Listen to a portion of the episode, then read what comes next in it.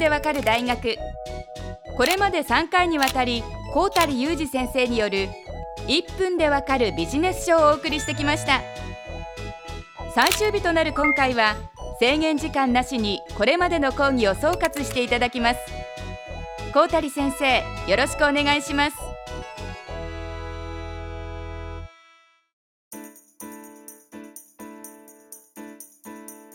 はい、こう偉そうにビジネスのことを語ってきましたけども、僕はその、えー、いわゆる皆さんが仕事と思っていることをほとんどやったことがないんです。えー、私はライターというものから始めて、まあ、コラムニストになりました。で、コラムニストというのは、まあ、署名で言語を書くというふうな単純に考えてそういう感じですけど、あのそうではない無名の時代にたくさん仕事と言われるものをした感じがします。つまり、えー、それは女子高生は夏休みは何をして暇を潰すのか、暇つぶしをひゃっこ考えろとかね。えー、それから、うん、まあ、えー、今女性たちの洋服ってのはどういうふうになってるのか、でこれを、ね、受けるようにこう記事を書けとかね、あるいは、まあえー、経済ってのはどういうふうに回ってるのか、うん、それで日本の経済状態はどうなのかってそれをまた書けとかね。でこれは自分のあまり望まないけれどもこう仕事があってありがたいと思って書いてきた仕事ですけれども、で自分がまあ、えー、署名記事を出すようになる、もうこれは長いですけどもさんじゅうまいぐらいにそうなるとですね、えー、自分の好きなことを自分が書くわけですから仕事というふうにあんまり思ってないです。で今でも、えー、こうやって、えー、カメラの前に喋ってますけど自分が喋りたいことを喋る。でこれもあんまり仕事と思ってない。だから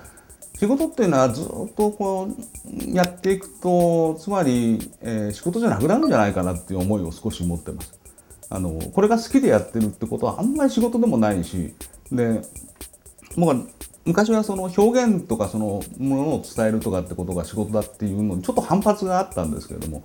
今はこれもまあ役に立つんなら仕事だろうと、人の役に立てば仕事だろうと思うんですけど、ただ自分の意識の中じゃ全くその仕事をやった覚えがないので、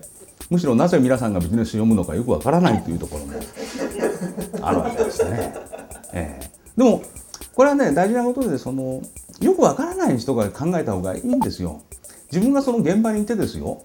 ちょっとこの営業の成績上がらないからこのハウツーを読んだっていう時に客観的にこのハウツー本がいいか悪いか読めないでしょ。だからあの会社っていうものをやってる人がですね、ドラッカーを読んだらですね、それはドラッカーの言いなりになりますよ。でもそれはお前ちょっと違うんだよっていうのは、私みたいにのんべんだらりと何もしない人間だということですよね。うん、企業の人を取材することも多いそうですが、取材をしてみての印象はどうでしょう。えー、じゅうねんぐらいやってる、随分見方変わったんですけど、企業の人ってのはものすごい努力をして面白い人生を送ってるんだなっていうことをまず思います。あのー、例えばマツダっていう会社とかね、えー、中に、えー、からくり主義ってやつよね。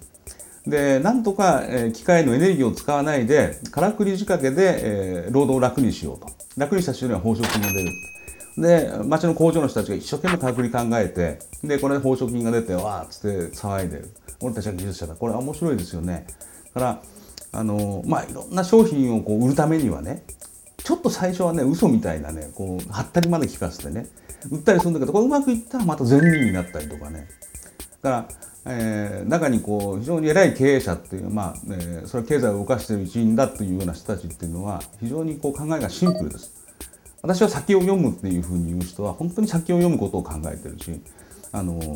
まあえー、社員の輪が大事だっていうふうなことを考えてる人はそればっかりに神経を注ぐんだけど、それでも成功するんですよね。あの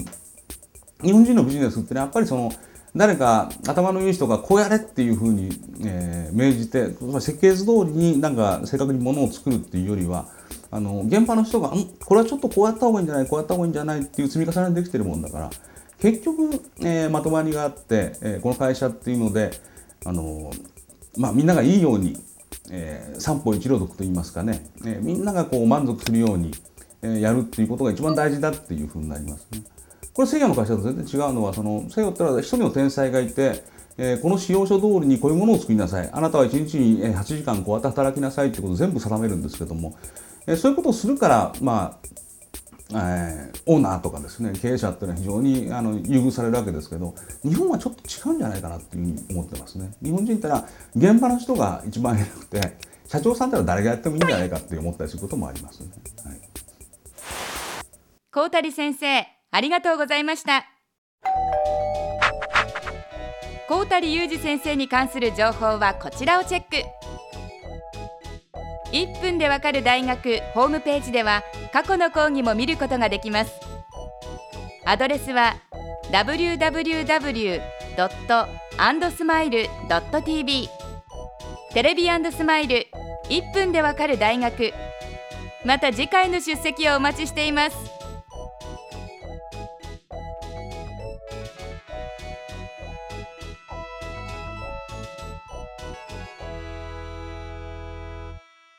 you